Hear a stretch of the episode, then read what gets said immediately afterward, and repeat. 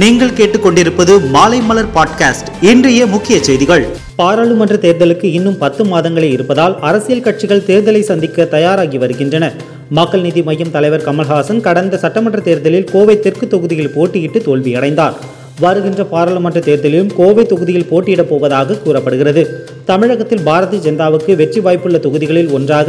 கோவையை கருதுவதால் பலமான வேட்பாளரை தேர்வு செய்ய திட்டமிட்டுள்ளார்கள் வானதி சீனிவாசன் தற்போது எம்எல்ஏவாக இருக்கிறார் இருந்தாலும் அவரையே மீண்டும் களமிறக்க கட்சி விரும்புவதாக கூறப்படுகிறது சென்னை ராஜீவ்காந்தி அரசு மருத்துவமனையில் அனுமதிக்கப்பட்ட ஒன்றரை வயது குழந்தைக்கு கையில் கிரிப்ஸ் ஏற்றியதில் தவறுதலாக ஊசி போடப்பட்டதால் குழந்தையின் வலது கை அழுகியதாக குற்றச்சாட்டு எழுந்தது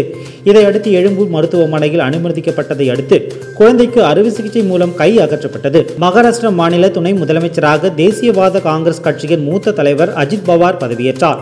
ஆளுநர் மாளிகையில் நடைபெற்ற பதவியேற்பு விழாவில் ஆளுநர் ரமேஷ் பைஸ் அஜித் பவாருக்கு பதவி பிரமாணம் செய்து வைத்தார் தேசியவாத காங்கிரஸ் கட்சியின் சகன் புஜ்வால் தனஞ்சய் முண்டே திலீப் வால்ஸ் பாட்டில் உட்பட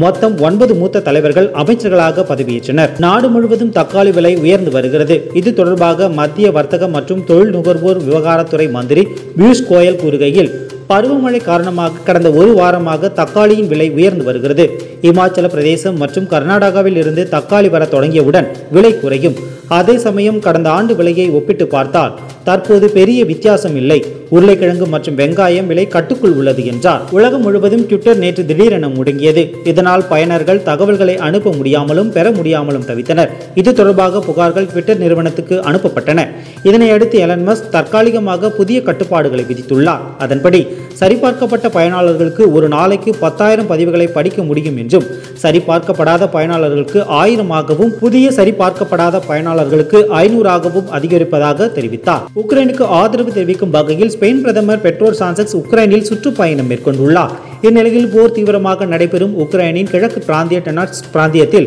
ரஷ்ய படைகள் ஷெல் குண்டுகளை வீசி தாக்குதல் நடத்தியுள்ளனர் இதில் பொதுமக்கள் தரப்பில் மூன்று பேர் உயிரிழந்துள்ளனர் பதினேழு பேர் காயமடைந்துள்ளனர் மூன்றாவது கிராண்ட்ஸ்லாமான வெம்பிள் டென்னிஸ் போட்டி லண்டனில் நாளை தொடங்குகிறது பதினாறாம் தேதி வரை இந்த போட்டி நடைபெறுகிறது புல்தரை ஆடுகளத்தில் நடைபெறும் போட்டியான விம்பிள்டனில்